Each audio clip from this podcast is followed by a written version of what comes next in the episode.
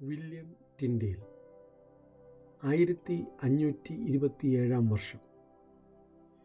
William Tyndale പരിഭാഷപ്പെടുത്തിയ പുതിയ നിയമം ഇംഗ്ലണ്ടിൽ അനേകരുടെ കൈവശം ലഭിക്കുകയും അവർ പുതിയ നിയമ പുസ്തകം വായിക്കുവാൻ ആരംഭിച്ചു.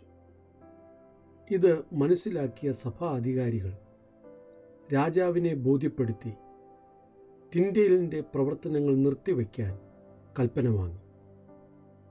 അദ്ദേഹം വിവർത്തനം ചെയ്ത എല്ലാ പകർപ്പുകളും പൊതുസ്ഥലത്തു വെച്ച് കത്തിച്ചു കളഞ്ഞു.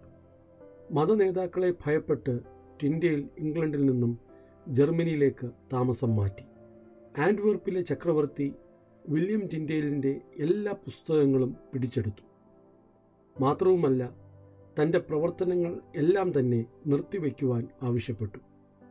ആയിരത്തി അഞ്ഞൂറ്റി മുപ്പത്തി ആറിൽ വില്യം ടിൻഡേലിനെ പൊതുസ്ഥലത്തു വെച്ച് താൻ വിവർത്തനം ചെയ്ത പുതിയ നിയമ പുസ്തകങ്ങൾ എങ്ങനെ കത്തിച്ച് ചാമ്പലാക്കിയോ അതുപോലെ തന്നെയും അവർ അങ്ങനെ തന്നെ ചെയ്തു. വില്യം ടിൻഡേലാണ് മൂലഭാഷയാകുന്ന ഹീബ്രുവിൽ നിന്നും ഗ്രീക്കിൽ നിന്നും വേദപുസ്തകം ആദ്യമായി പരിഭാഷപ്പെടുത്തുന്നത്. അദ്ദേഹത്തിന്റെ അവസാനത്തെ വാക്കുകൾ ഇങ്ങനെയായിരുന്നു. കർത്താവെ ഇംഗ്ലണ്ടിലെ രാജാവിന്റെ കണ്ണുകളെ തുറക്കണമേ.